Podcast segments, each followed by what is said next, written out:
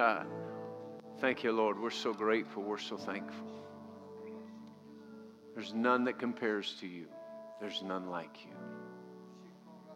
There's none like you in all the earth. God, we worship you tonight.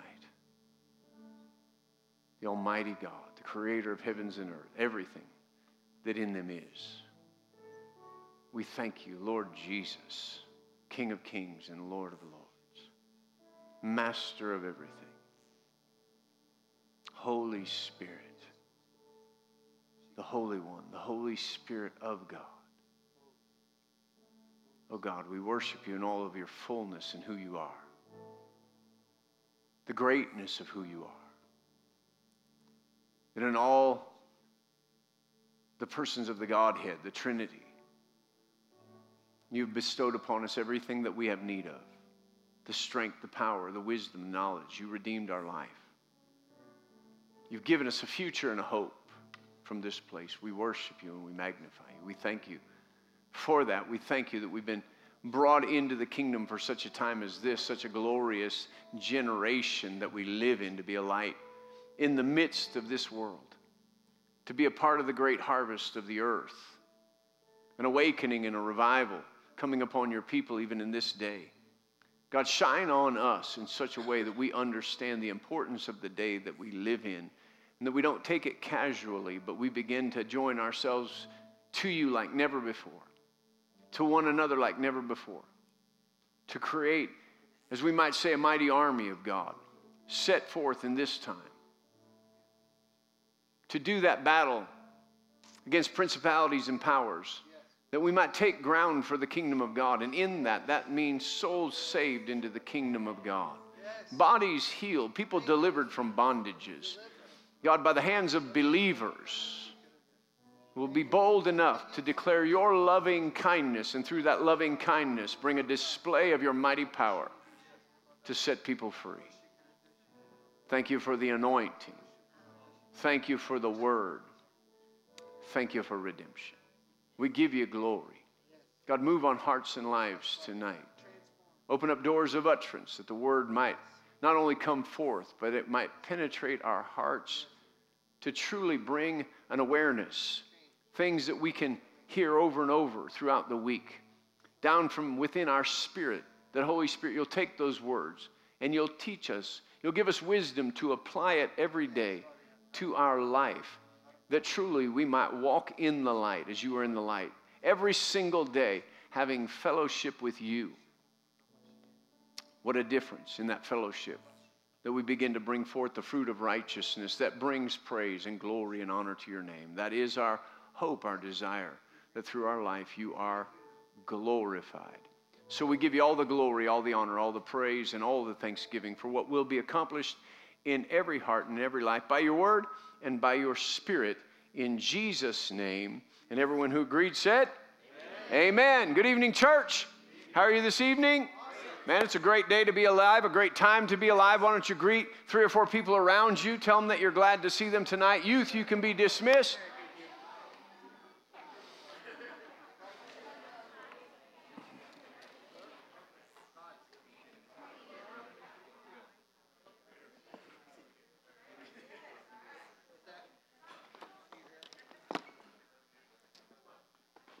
So great to see you all tonight.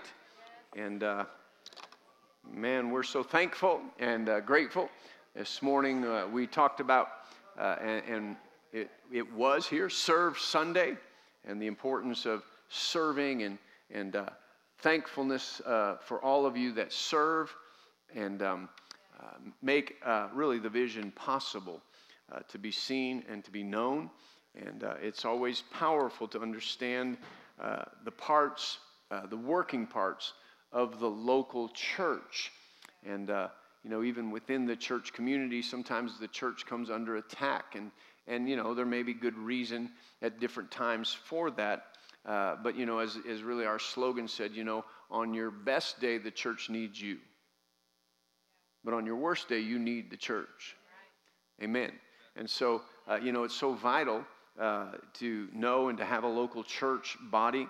And again, uh, the local church body is just part of the universal church. And sometimes we get that all mixed up and, and how that works because, you know, we can kind of just lump it all into one thing. But Paul uses the body as an analogy uh, that I believe would help us because the body is created in such a way that the members, in particular, that we know of, I mean, they get down to such a minute cellular level that you know then that, then that individual member uh, you know is, is developing or reproducing itself but the body itself you know so uh, you know we've used this many times before but uh, you know the body your body uh, for the most part has like a right hand and a left hand. They're members of the body.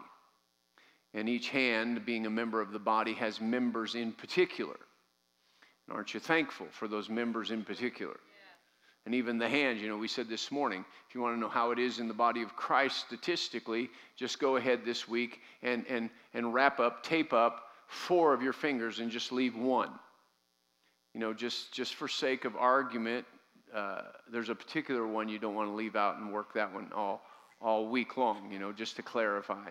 But, you know, if you uh, wrapped up four and then just find out, you know, how efficient or how much you didn't realize that you were using that. You, you ever injured yourself at all. I remember at one time just injuring my pinky and thinking that was no big deal. You know, it was in a, a little splint thing that was no big deal. It's just my pinky. And then I found out through the process of that week and a half how much I actually used my pinky in conjunction with other fingers. It made it difficult to do certain things because my pinky finger is important, even though day to day it doesn't seem like it. So just try taking that and leaving only 20% of your hand to do the work that your, the rest of your hand normally does, and you'll find a picture of where the body of Christ is today 20% of the people doing the work. Well, that never would have been intended by God because He has every member in their place so that He can be glorified, that He can uh, move in the earth. He's an extension in the earth. And so, you know, we, we want revival. We want to see uh, supernatural things happen. We want to see some excitement in the church. But it's tough to get excitement when, you know, there's so many spectators and not people really coming and putting their hand to the purpose. So uh, uh, it's just a great opportunity that we have, and we're so thankful for everybody who serves within uh, the local church. But you know, a local church is a member of the body. It has members in particular. So we think, you know, well, I can just do whatever. I'm a member of the body. But how often has your little finger uh, just decided, you know, I'm a member of your body, and if I want to, I'll just go uh, attach myself to the foot because I like the foot better.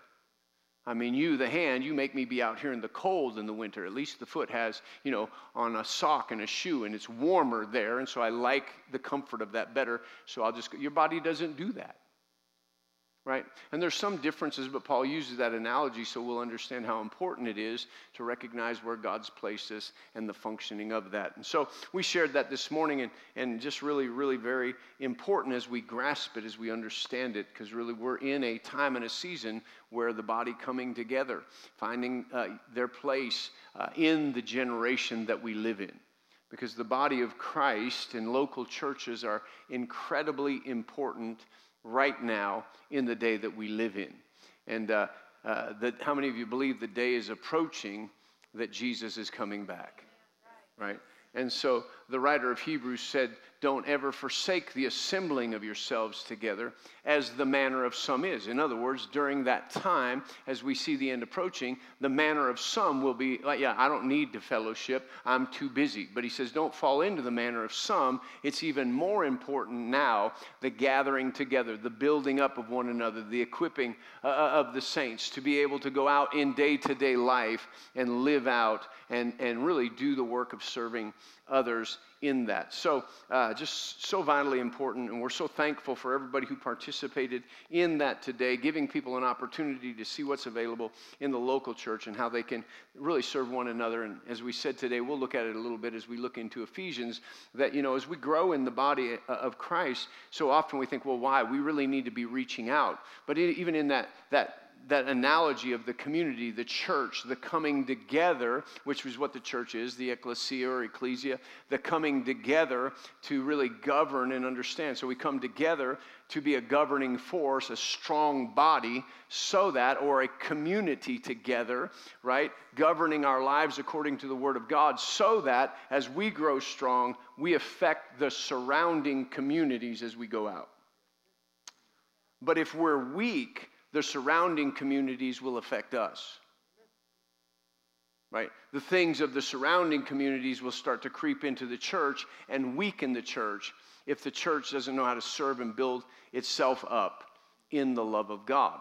And so uh, it, it's incredibly important to outreach and evangelism right? Not to become inward, that we bite and devour one another and just examine one another, but we serve one another in love. We build one another up, that the whole body might become strong and grow and begin then to affect the surrounding communities. Well, how does that happen? Well, you, you grow, you have many more resources, you have many more feet on the ground, so to speak, as you go out into the workplace, into the, you know, the day. And so really, if we understood it in a greater measure, not only this church, but the, the local churches and what God's called them to do, uh, if we looked at it, we actually cover the valley. Probably there's believers in almost every single walk of life throughout our valley, which means God has placed lights in all sorts of businesses, neighborhoods, uh, recreation events out there, but the lights need to be shining. How do they, how do they get bright and shining? We learn uh, uh, that in relationship to others, and we have a bold understanding of who we are in Christ. And so we're not shrinking back when we're out there, but we're bold to live it, right? And when we're bold to live it, we can be bold to speak about it. So we don't want to be intimidated by the people out there when he sends us, the people at work, the people around us. We don't want to be intimidated by them, put our light under a bushel so we can look like them, but we look different because we like the life that we now live by faith in the Son of God. Amen. Praise the Lord. So, anyway, that's all free. Just uh, uh, serve Sunday. I, I, get excited about it because I, I see the greater potential. I believe I see the plan of God in that and uh, how we come together to affect the community in a greater manner and uh, the ability that it gives us as we build each other up and edify one another. Just want to bring this to your attention. Tuesday morning at 6 o'clock somebody or 6.30 somebody say tuesday morning at 6.30 all right this is for men. Men we're having a small group tuesday morning 6.30 right down there in uh, the youth room. Tim hudson's going to be leading it. It's uh, this they're going to be going through this curriculum uh, x multiply your god-given potential. Men, you have God-given potential that's not yet unlocked. And so you want to go at 6:30. You want to get involved in this curriculum. You'll have fellowship with other men, uh, but really, uh, you'll start to see, man, I got some things that haven't even been opened up yet. Uh, that God still wants to bring out in my life. So 6:30 Tuesday morning down at the youth room, uh, Ruth youth room, youth room, and uh, praise the Lord. We're going to see uh, some great results from that. I want to also let you know uh, about, I'm not sure what date, do we have uh, the uh, predictable success slide? I mean, I'm, I'm throwing this on. What? June 17th, predictable success. Alan Wolf, uh, again, I believe it's down in the youth room, and you want to get involved in that. Uh, predictable success. And uh, there's so many principles that he'll use that he's applied over time. But you know, when we look at the, not but, but and, you know, when you look at the Word of God, it's so full of predictable success. As believers, we're wandering around like, when's God going to do something, whatever. But He always gives us predictable success. If you'll do these things, then this will happen. If you develop these things, then you will never stumble. If you meditate on the Word day and night and observe to do it, then you'll make your way prosperous.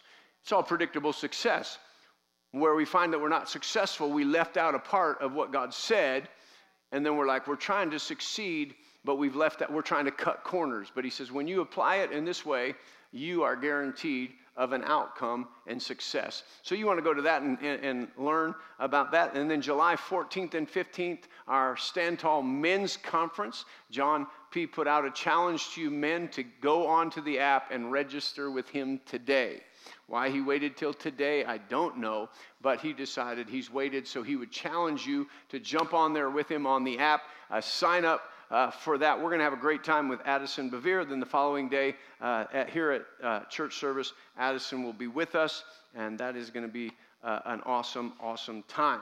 So that's our announcements. If you weren't here, Oh, tomorrow is Team Appreciation Night. So, yeah, can, combined with our, our Serve Sunday, we have so many people who serve. And so, tomorrow night, we have Team Appreciation Night. So, if you're a part of a team serving here, uh, uh, even if you just signed up this morning and said, I'm going to be a part of that team, we want you to come tomorrow night. We want to appreciate you, the work that you've done. We're going to have some things that we uh, just express to you. We're going to have some uh, fun. We're going to have uh, uh, some treats. So we just want you to come. We want to be able to tell you how much we appreciate you and your service here in making the vision happen. All right. So if you weren't here this morning, you weren't prepared with your local church tithes and offerings, we want to give you an opportunity to give. If you're making out a check, make it out to New Creation Church. If you're giving by cash or debit or credit card, raise your hand. The ushers will give you an envelope. You can give by text up there. As Alan always says, we're so thankful for your generosity. It makes it possible for us to reach out today in the jail. Uh, a, a gentleman rededicated his life to the Lord. And so we've seen many lives change, many people.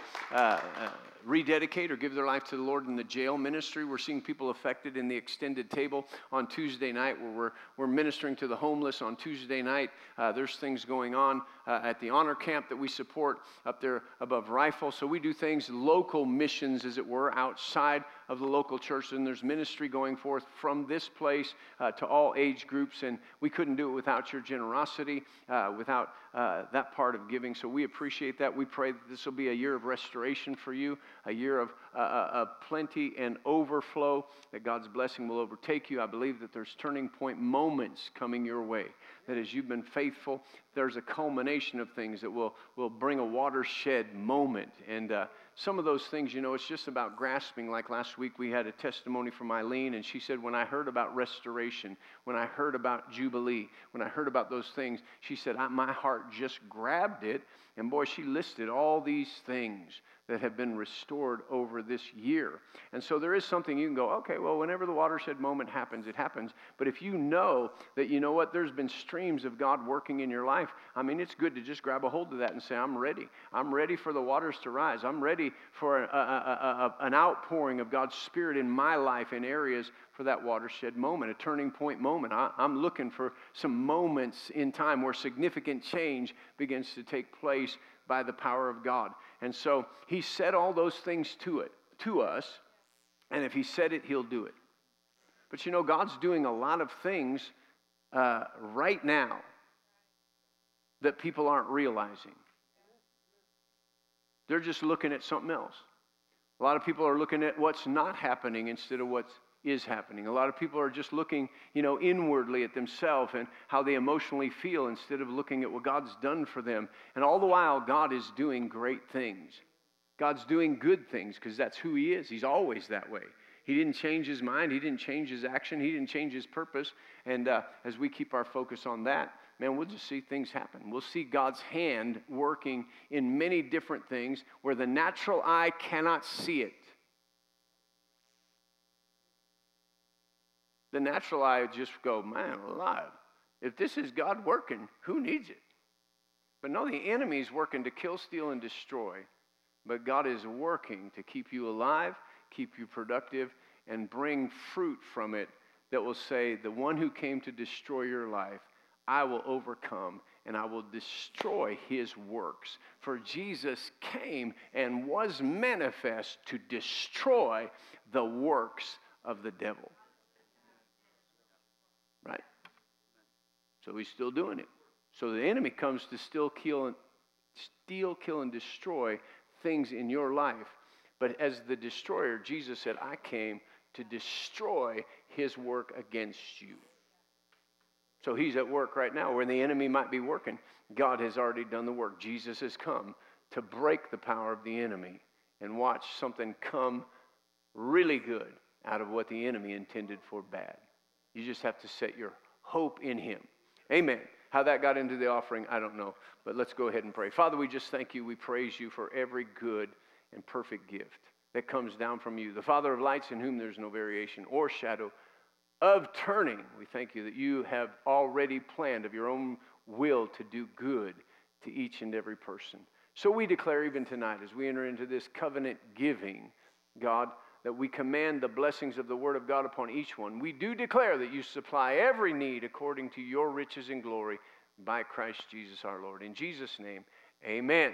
You can go ahead and pass those buckets. Open your Bibles with me to Ephesians, uh, just the second chapter uh, to start off with here. We're going to jump into the third chapter before too long.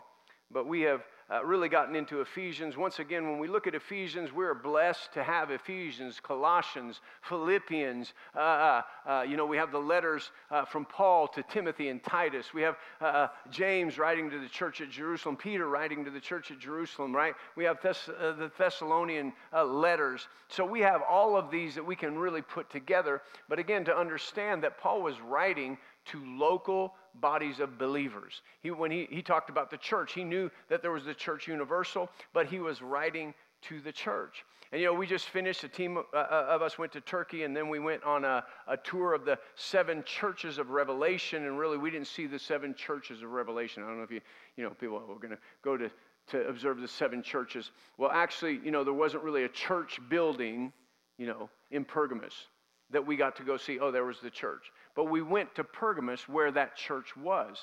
And a lot of the tour was the tour guide explaining to us the culture of Pergamos, right? The culture of Philadelphia, where it was set, the culture of Ephesus at the day that the church was being established, so that we could understand as Jesus visited those churches and began to address those churches about certain things that they were doing, but other certain things that they were falling into, that they were explaining to us. This is why Jesus wrote this, because the culture of the day was trying to enforce itself upon that local church. And so, where we are as a local church is important. The community that we live in, the culture that surrounds us, and how we take the culture of the kingdom of God, how we take the Word of God, how we take the new birth and who we are in Christ, and begin to apply that to our life in the culture that we live in, and not allow the culture to dominate, but the life in Christ to dominate. So that the church can be a light in the world. And so, as we read it, we're putting it all together, and, and, and, we're able, if we understand a little bit, to say, wow, this is how in our day and in our time we put these principles to practice right here in our local church for our community, right? So they were gathering together. They were isolated. They weren't, as we said from the very beginning, they weren't in a democracy. The church at Ephesus wasn't raised up out of a principle that was in society that said, you know, Jesus is Lord. The Bible is really the foundation that we should live by.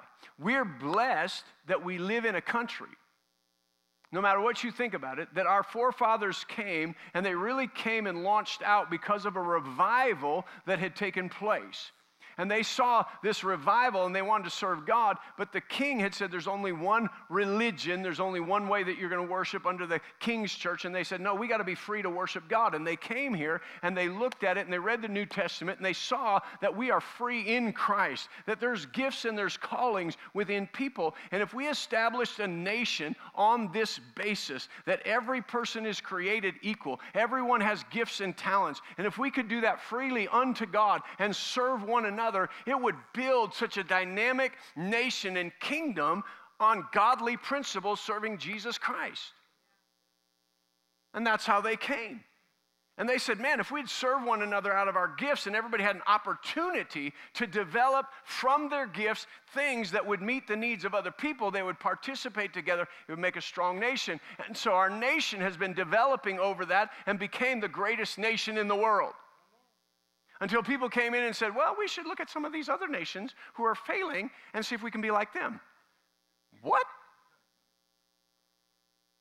So we're looking at it almost in a, a mirror or reverse image, but the church at Ephesus.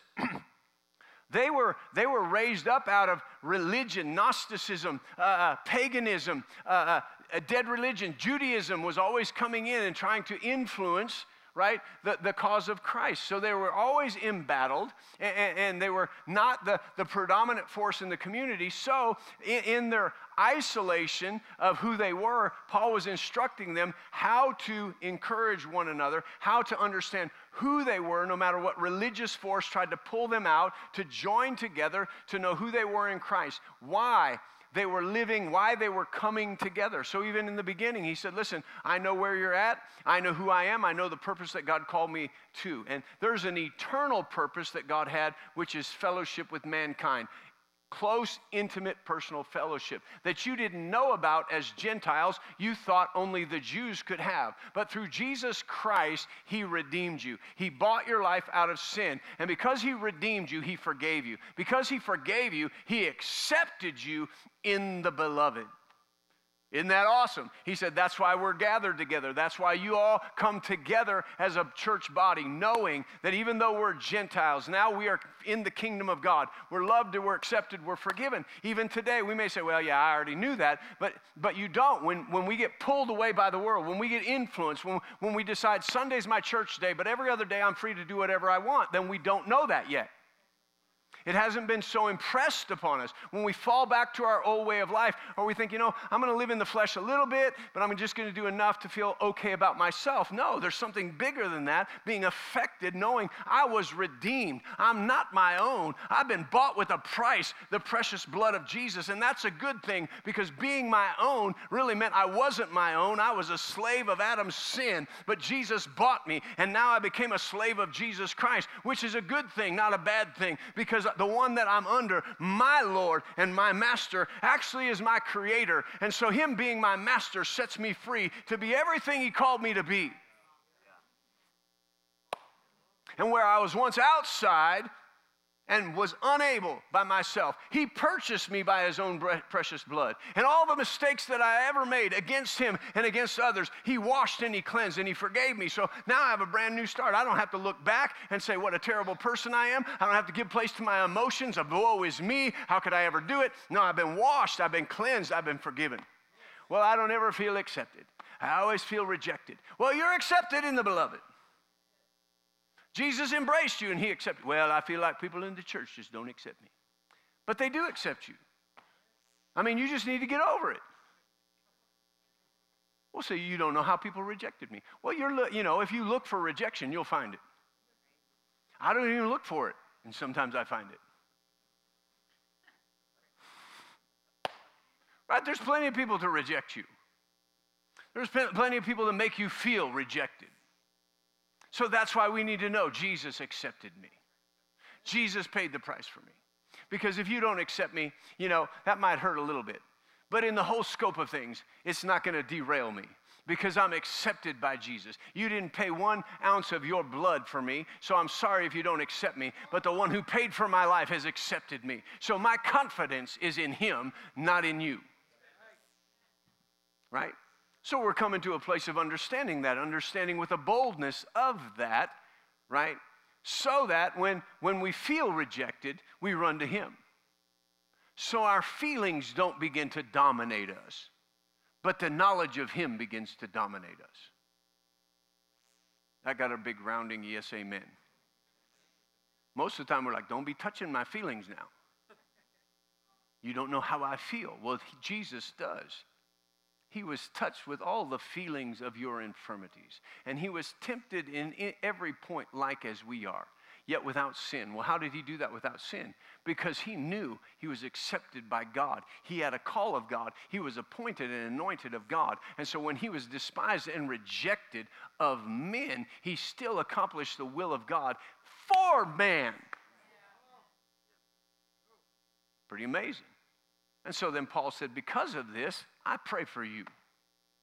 I pray for you that you'll have wisdom and revelation to know him more intimately and personally, to know that he is your provider, that he is your power, that he is your strength, and he's given you authority, that Jesus has risen far above all principality. He's defeated the enemy And he sat down at the right hand of majesty on high. And when he sat down, in him you sat down right at the right hand of majesty on high, above all principality, power, might, and dominion, and every name that is named. And you become, when you accept him, enveloped in his church, which is his body, the fullness of him who fills everything everywhere. In other words, he said, Listen, I'm going to take my church and I'm going to start bringing them into myself. And then I'm going to, once they're in me, I'm going to move them into all kinds of areas of the community and business and stuff. And I'm going to fill areas with myself and my presence. How am I going to do that? Through members of my body moving into areas of community. And revival will spark when people know I'm in Christ in this place of business. I'm in Christ in this place in my community. I'm in Christ wherever, wherever God's put me to work. And because I'm in Christ in that place, light has the potential to break out. Healing has a potential to break out. Salvation for some have potential to break out. Because I'm in Him, His body, but He plans on filling everything everywhere with Himself. How's he going to do that? Because we're in him and he's in us. We're part of him. So we're not to draw back and say, man, I wish I had another job somewhere else. These people are sinners. This is a dark place where God called me to work. He called you to work there because it's a dark place and it needs some light. Say, but I get wore out working there. That's why the church is important. I mean, we have good enough worship that if you have a rough day at work and you come in and leave it at the door and just raise your hands and start to participate, that stuff will just start to fall off and you'll have hope for the next week. Like, praise the Lord, just because I I'm ready to go back in there and be a light. And by Wednesday, you might feel like you just got knocked down and your light snuffed out. But praise the Lord, Sunday you can raise your hands. And over a process of time, you're going to go and find out, man, my life, light didn't get stuffed out till Thursday, till Friday, till well, wait a minute. Saturday, I'm not even at work. All week, I made it as a light in the midst of people.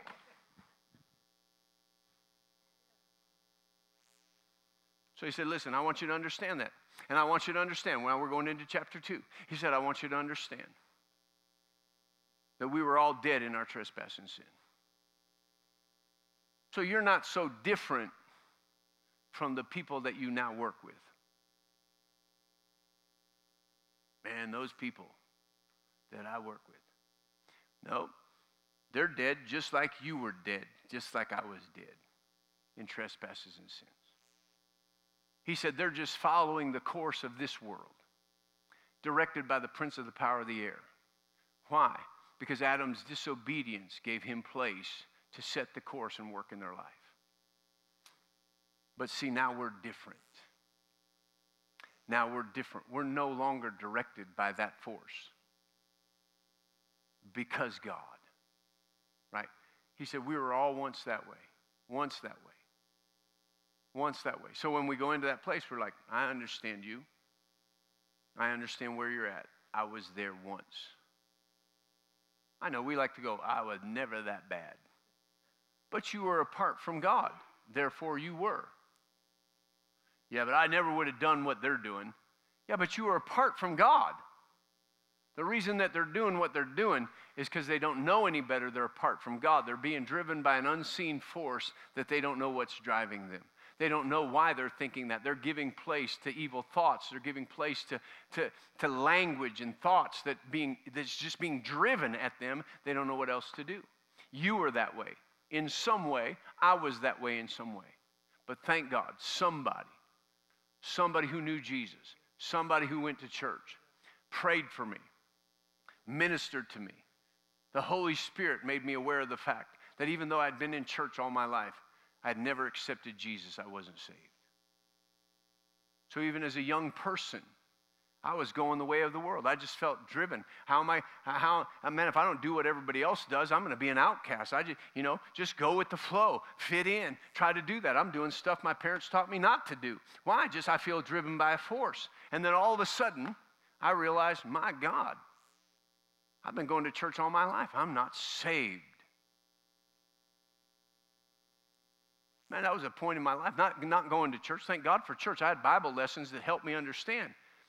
But the Spirit of God touched my spirit one night in a youth group meeting to tell me, You're not saved. You've never accepted me. That's why you're having a tough time. That day I accepted him, I'm like, Man, something just changed on the inside of me. There's something dynamic that changed on the inside of me. I know church. I know how to sing a hymn. I know how to go to church. I know a, Bible lesson. But when I said, Jesus, be the Lord of my life, because I'm not saved, something changed on the inside. What was that? Well, He came in. So I no longer have to be driven by all that acceptance in the course of the world, but I could be moved by the Holy Spirit in the kingdom of God. He said, We were all once that way, but God, who is rich in mercy, because of and in order to satisfy his great love for us, sent Jesus to die for us. By grace, you've been saved. You didn't do anything for it, couldn't have. By grace, you were saved. He said, Listen, by this grace, He came and it was amazing to change our life. And in that, He re- recreated you. And He said, Listen, you no longer have to follow that course and end up doing things that are just unfitting, unfruitful, that they were, are temporary, they'll fade away. He said, I've ordained for you to do good works that are according to my eternal purpose. Then He goes on to say, Listen, you keep being told that you're not of the commonwealth, that you're not of the Jewish religion, but God engrafted you. God brought the Gentiles even into the kingdom of God. Amen. And so, uh, really, that we are the workmanship of God created in Christ Jesus for good works. He said He recreated you. You are a new creation. And that new creation created you to do good works, to live out your life, to put your hand to things that would benefit people for the kingdom of God. You weren't born again just to wait until you go to heaven. You were born again. You were recreated born anew in Christ, a new creation. Old things are passed away. Behold, everything has become new. Now everything is of God who reconciled us to himself, that now we're a new creation. We need to see that. You say, I know that. Do you know that on Monday, Tuesday, Wednesday, Thursday, Friday? How do you see yourself when you're looking at the day, when you're looking at people in your day? Are you looking at yourself, comparing yourself to them? Or are you looking and saying, I'm a new creation in Christ? I'm not living that way. I'm not talking that way. I'm not reacting that way anymore because Jesus lives on the inside of me. God, give me wisdom and knowledge and understanding how I take what's been done for me, put it together today in my life. How does what how does me being a new creation even come together with what I face today? Because some people know what they're facing today. They're like, man, I'm facing today, I'm facing bills, I'm facing work, I'm facing people at work, I'm facing my boss today. And we prepare ourselves in the flesh. Like, I'm ready for this. I'm ready for a fight. I'm ready to deal with this. Which is what? A lack of understanding how to deal with it. We're not wrestling against flesh and blood, but against principalities, against powers, against the rulers of the darkness of this age, against spiritual hosts of wickedness in heavenly places. So we need understanding. We need to ask for spiritual understanding. How does my new life in Christ, how do I put that together with what I'm going to face today? And when you're like, hmm, I see how that's supposed to. Now I need wisdom. I need wisdom to apply it. When I run into that situation, help me apply the Word of God, the wisdom of God, the power of God to what I'm going to face today so that I'm an overcomer. Right? So that we show forth what? His life, His power, His strength, His wisdom, His knowledge. That people scratch their head and say, How can you be doing that in the midst of this? How can you know that?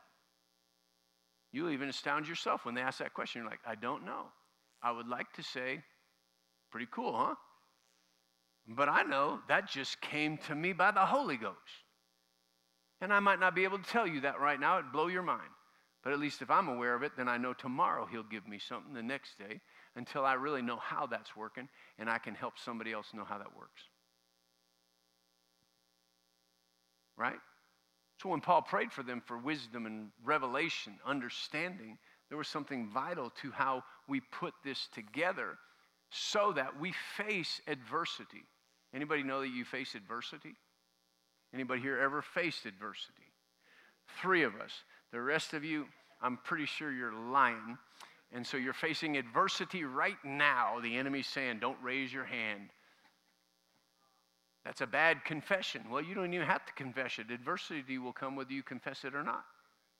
What you want to say is listen, man, when adversity comes, my helper, the Holy Spirit, will help me understand exactly what to do and when to do it and how to do it, right? So we're not separated from God, but we're joined to Him. We're not put out just because we're not circumcised, but our heart's been circumcised by the, the blood of Jesus, right? It's, it's been really brought into a, a new place. And so uh, here in chapter 3, he starts something that's really, he says, For this reason, I, Paul, the prisoner of Christ Jesus, for you Gentiles. Once again, he says, Listen, uh, uh, where I'm at right now in opening this door, God's called me to you, and uh, I, am in the will of God, right? Not everybody's going to go to prison uh, in the will of God, but Paul went to prison. He was in the will of God.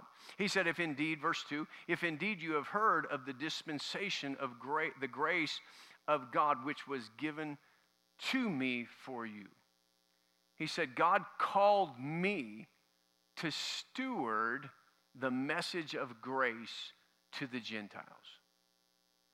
That's what he said. He said, God called me to dispense or to steward or to be a minister of this gospel of grace because it's so important for us to know, right, that we're not going back to Judaism. We're not going back to the celebrations. We're not going back to the day, right? again, you know, not to get in, in the weeds too much, but you know, uh, uh, we know in the Old Testament uh, that, that he says, you know, uh, keep the Sabbath holy.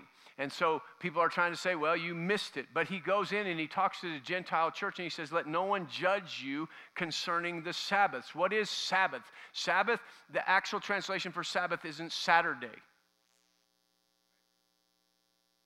It's a day of rest, a day of worshiping God, a day of putting God first. So I do have a, a, a, a thought for you. Not that the Sabbath is Saturday, because everybody could have a different Sabbath. But you need to have one. And if it's Sunday, make it a Sabbath. A day where you rest and you worship God, not a day where you go to work.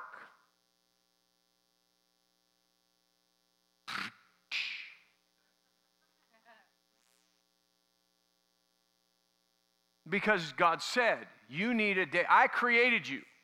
And being like me, I worked six days and I rested a day.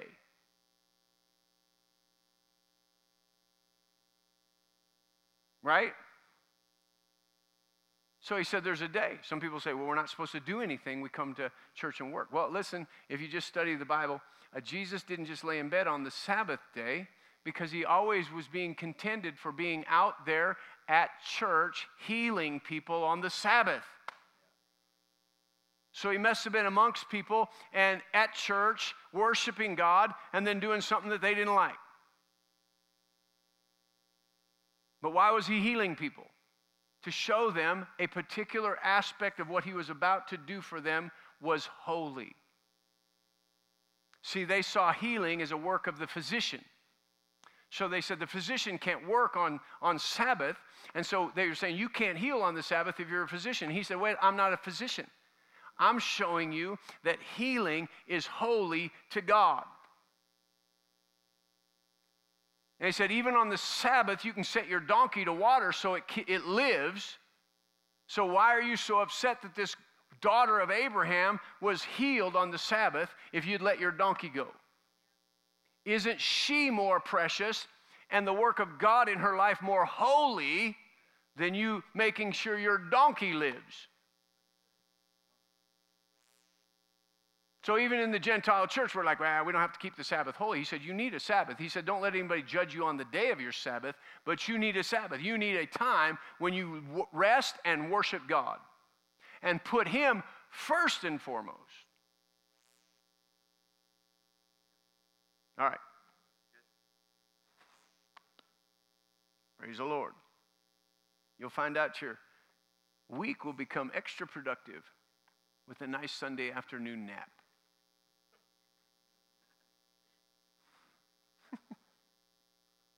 All right, let's go on. ah, it's a dispensation of grace. Amen. It's been given to Paul. Verse 3 How that by revelation he made known to me the mystery, as I have brief, briefly written already. In other words, the grace of God, how they had been set free, how they were engrafted into God's family even without the law. He had briefly told them. Verse 4 By which, when you read, you may understand my knowledge in the mystery of Christ, which in other ages was not made known to the sons of men, as it has now been revealed by the Spirit to his holy apostles and prophets.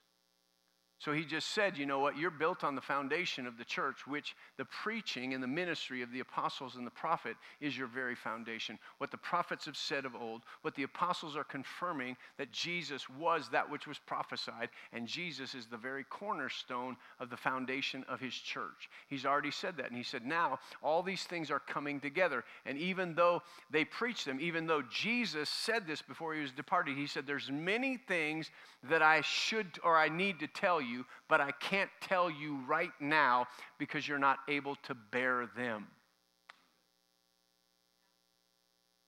I forget who wrote it. Mark Hankins quotes this. He, uh, uh, uh, um, maybe somebody knows who he's quoting, but he said he believes that the letters of Paul are the words un- unuttered by Christ before he left the earth. In other words, he said, I have so many things to tell you, but I can't tell you. But when you're born again and the Holy Spirit has come, I'll reveal the mystery unto you. And so these, these letters have revelation that even Jesus didn't speak about. Colossians says, In the fullness of time, Jesus came. So there was an appointed time for Jesus to come and bring salvation so that the mystery hidden from the ages could be revealed. And then Colossians tells us what is the mystery that was hidden from the ages Christ in you, the hope of glory.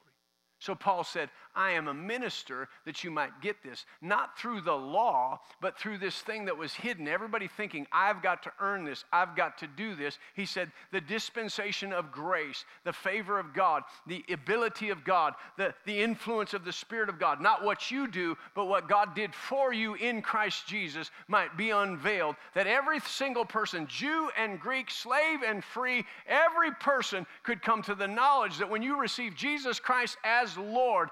All the old things are broken. You enter into a newness of life, and that newness of life is full of Him.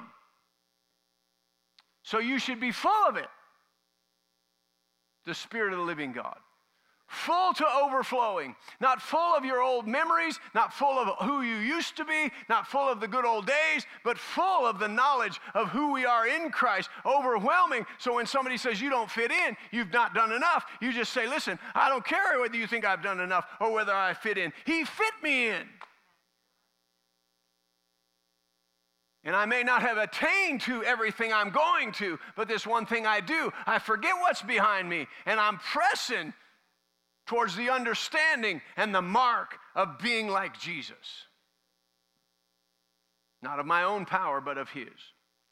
So listen, there's a divine purpose in this. He said, This is the mystery that I'm preaching, that God's told me to preach. You can't earn it, Jesus did it. But when you accept what Jesus did, He's not a far off somewhere.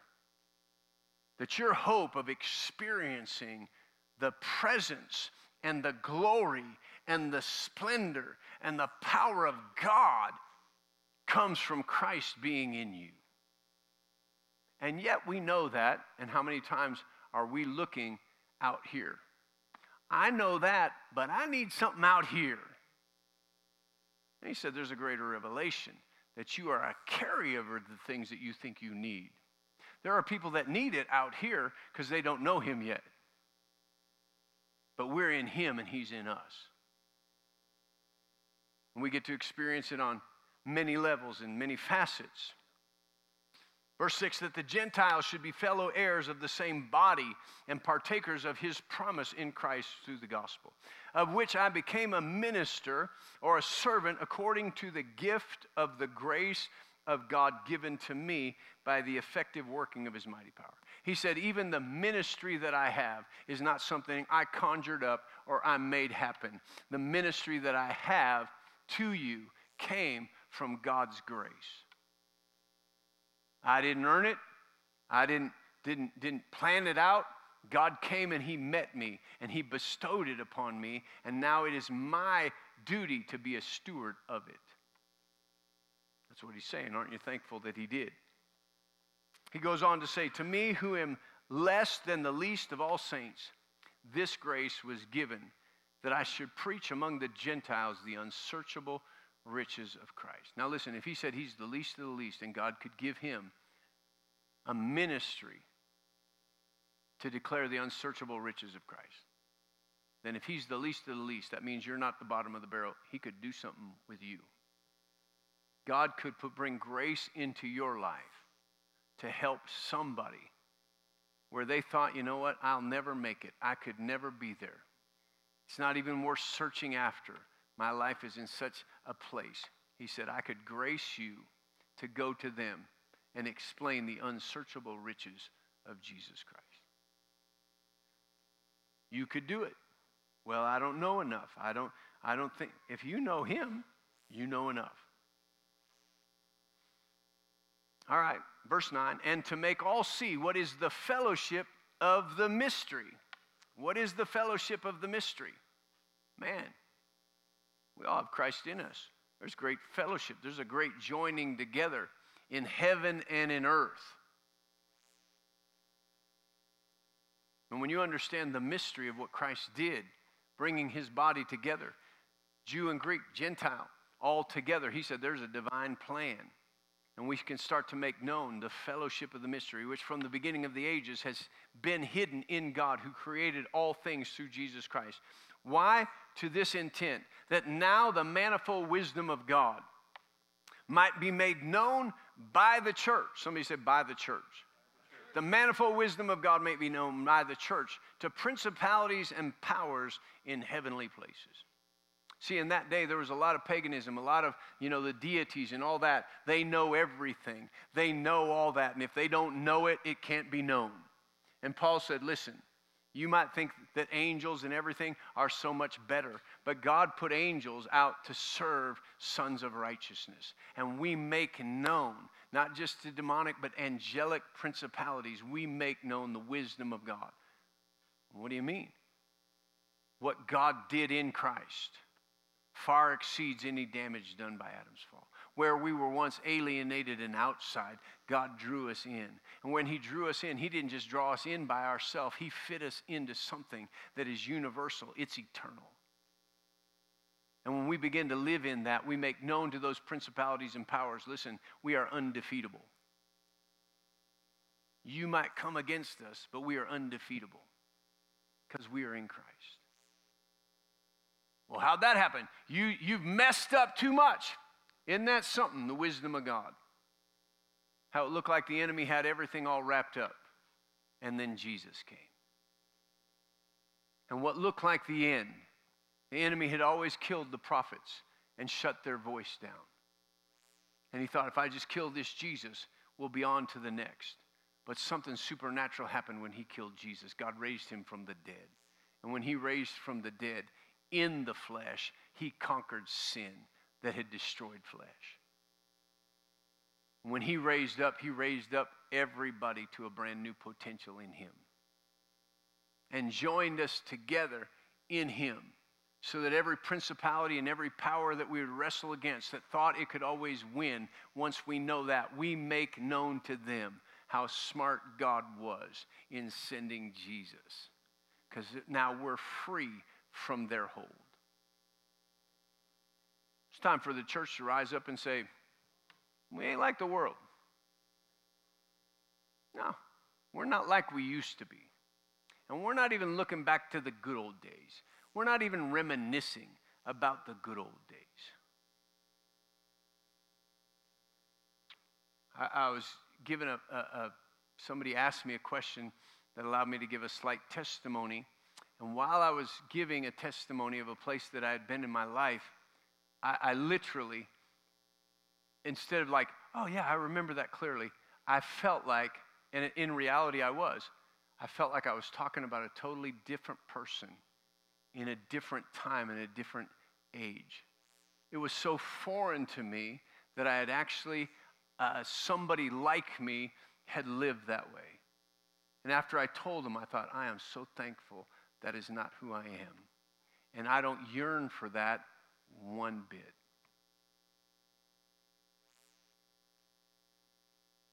I don't yearn for it one bit. And I've experienced standing around people who once intimidated me because of the course of this world that I stand and I've seen the light of God intimidate them. There's dynamic change that takes place. And when you realize that, you can go out into the world with a little bit more boldness. See, in the church, we're all looking at light. Light, light, light. When we go out into the world, we shouldn't let the darkness intimidate us. Here I am. What don't you see that you'd like a little light on? They're like, don't shine any light on that. You're like, I'm trying not to, but it's just too bright. Right? Even to the principalities and powers. By the church, he's making known the manifold wisdom of God. Siri found that on the web. That is awesome. Praise the Lord. Amen. In heavenly places. Verse 11, according to the eternal purpose which he accomplished in Christ Jesus, in whom we have boldness and access. Said it was all according to that eternal purpose that he said from the beginning. Then he goes into another prayer. Isn't this interesting in the letter? That he tells them who they are in Christ, and he says, I pray that you'd know this and the power of this. And then he says, Listen, we're going to make known to the principalities and powers and rulers in the air the manifold wisdom of God and bringing the church together. And for this reason, of this manifold wisdom of God, this amazing grace that's been brought on you, this conjunction that you have, Christ in you, you in Christ, I pray for you. I bow my knee to the Father of our Lord Jesus Christ, in whom the whole family in heaven and earth is named. Man, he said, listen, Jesus is the Father of the whole family in heaven and in earth. And I pray this that he would grant you according to the riches of his glory to be strengthened with might through his spirit in the inner man. In other words, he says, we're going to make known to the principalities and powers, you're going to need strength. Not just simply strength, strong might. He said, in your inner man by the Spirit of God. If you're going to show principalities and powers the light, you're going to need to show it from the inside coming out, not trying to get the outside in. Strength with mighty power in your inner man. Do you know that you have strength, mighty power, dunamis power, right? Energizing power working on the inside of you? If the Spirit of God lives in you, man, the same Spirit that raised Christ from the dead, how many of you took, think it take, took a little energy to raise Jesus from the dead? Took a little power. Same spirit that raised Christ from the dead dwells in you and quickens, energizes, makes alive your mortal body, alive unto Christ. So Paul said, I pray. I pray that you wouldn't be subdued by the things of the world, but you'd make known. You wouldn't be subdued by principalities and powers, that, but that you'd have strength in your inner man to rise up and make known to them the wisdom of God. What is the wisdom of God? Christ in you. So the strength to prove that is from the inside out. Amen. Praise the Lord. Oh, we're out of time. We'll have to finish this prayer next, next week, next time. Glory to God. Father, we thank you. We praise you. We magnify you. We thank you for your word. It's truth in its light. We thank you that every time we open it, we have the opportunity to receive revelation for our life. Revelation of what you're saying to us, revelation of what you've done in us.